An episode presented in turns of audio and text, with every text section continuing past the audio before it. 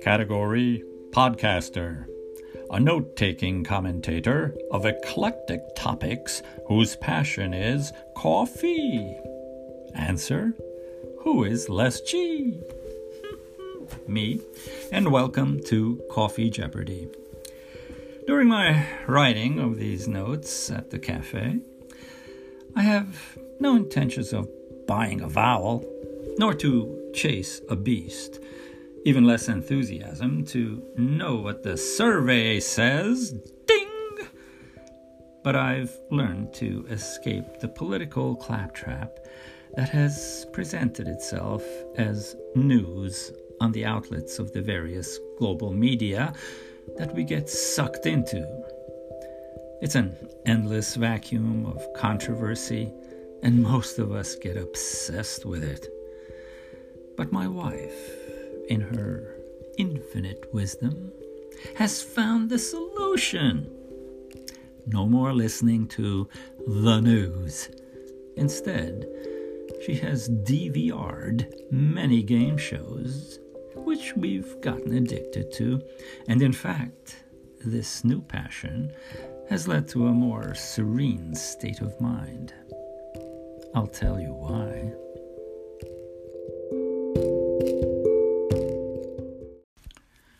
So um, news used to be informative with an objective attitude. That's changed. Objectivity is gone. Many times facts are gone or contain obvious distortions, the distillations of which has left us with not just doubts, but flagrant emotional retorts ones that get you screaming at the television's talking head to jour newscaster, or if you happen to be driving while news comes on, switching to the calmer classical music station on your car radio definitely helps with remaining sane in immobilized traffic. And there's also the alternative of utilizing your one time favorite newspaper for picking up after your dog's daily constitutional. And so, to avoid the maniacal gesticulations while raging against the news machines, our household has turned to watching shows like Wheel of Fortune, where Pat Sajak and Vanna White take your mind into an alphabet land that disintegrates one's associations with anything that might remotely resemble politics, and instead, the TV couple involve you in the quest for filling in the blank. I'm I'm very poor at guessing the answers, but that doesn't discourage me from staring at the spinning money wheel in anticipation of watching the contestants go bankrupt. Because, quite frankly, winning is so dull. Wah wah. Another game show we segue to is 25 words or less.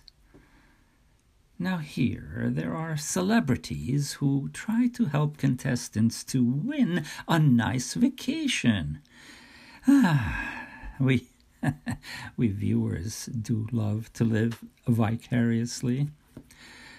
The host is Meredith Vieira, and her friendly calm and soothing demeanor is just the perfect distraction from the so called news that usually is laden with the aggressive daily body counts and disasters in your local area and the world at large, complete with warnings to listeners about the disturbing images that are about to follow.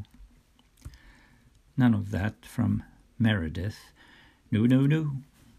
On the screen, she's feeling bad for the loser and awarding them with a consolation prize of food. Mmm, yummy. I'm so comforted by the award of food. the news destroys your mind, but food and coffee nourishes you in so many ways. And um, when that show ends, we switch to the DVR Jeopardy episode where the latest celebrity host is praising the late Alex Trebek to the high heavens, where Alex, in fact, presently resides. The only controversy here is the guessing game of which of the guest celebrities will win the coveted job of being the prestigiously regular Jeopardy host. I'm guessing it's not going to be Dr. Oz.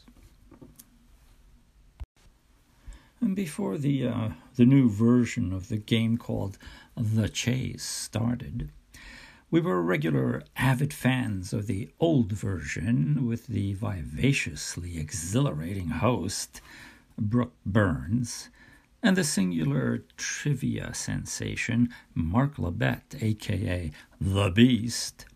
The banter between them was a major attraction of the show.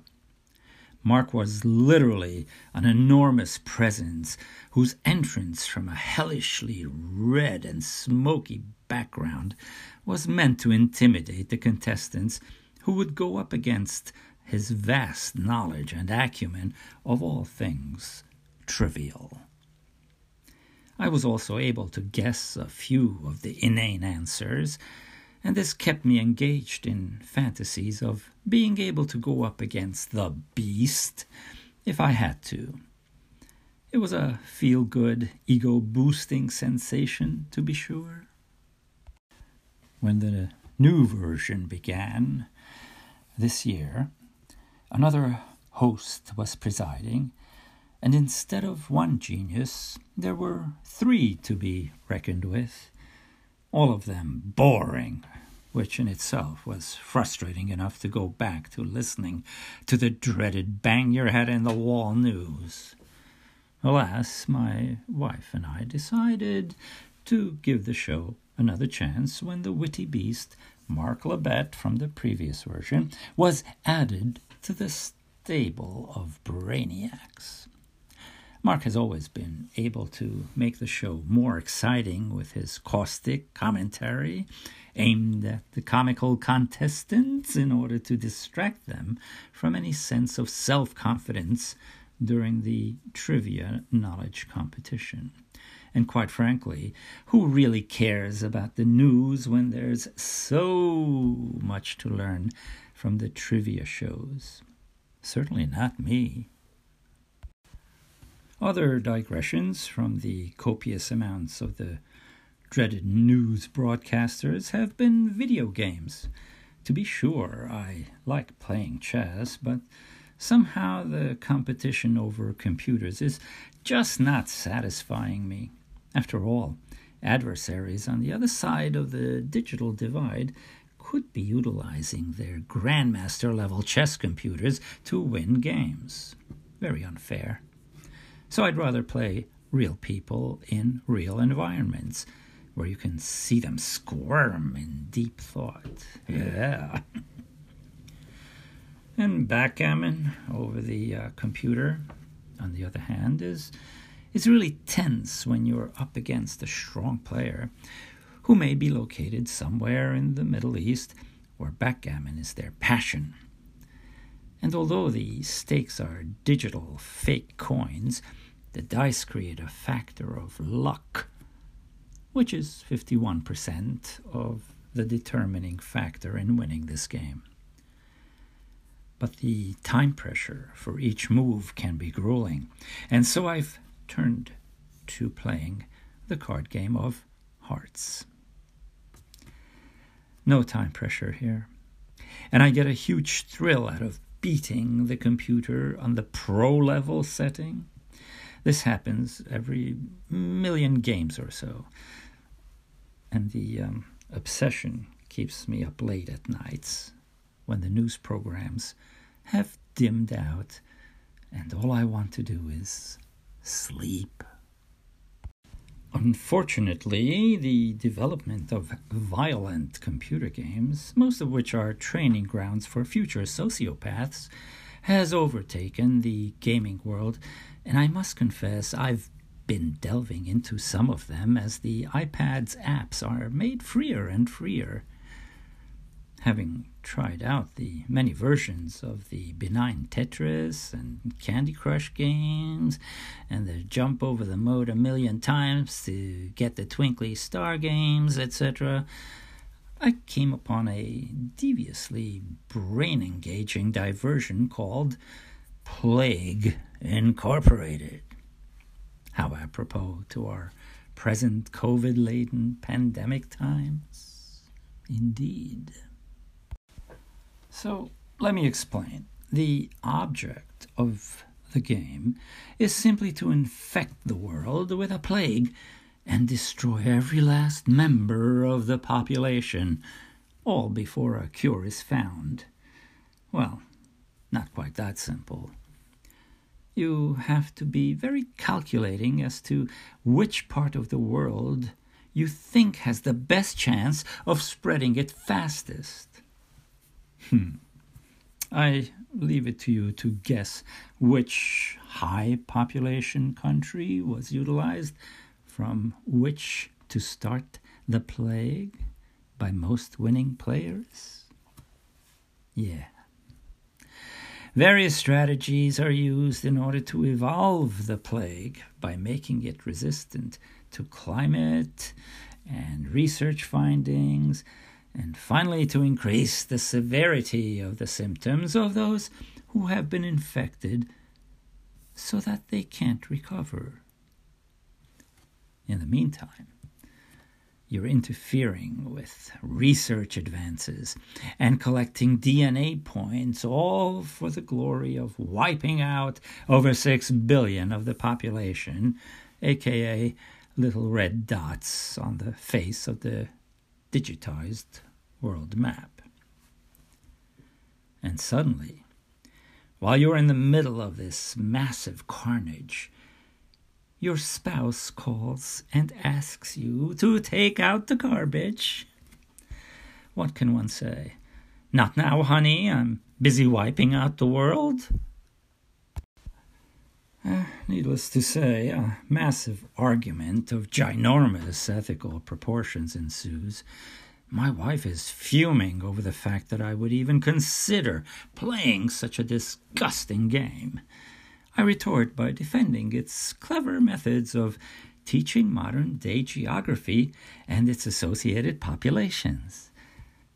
Somehow, that didn't quite cut it, and the bag of smelly stuff had to be taken out for collection.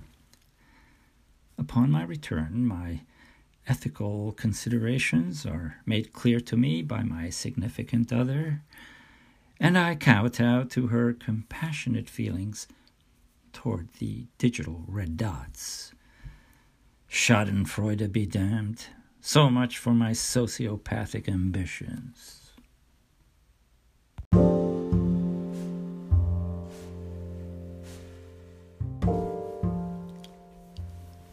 The effect of um, substituting game shows and video games in place of the news has proved to be effective in not being constantly exposed to the toxic angst that the news shows create in the general population, as witnessed by me at the cafe's multi ethnic and usually multi opinionated environment. But uh, time passes, and I'm still avoiding the news. Now I'm involved with another pernicious app. It's a game called Flow, where I'm happily connecting some multicolored dots with uh, multicolored lines, presently on level 12, doing 8x8 matrices, and the world is safe again.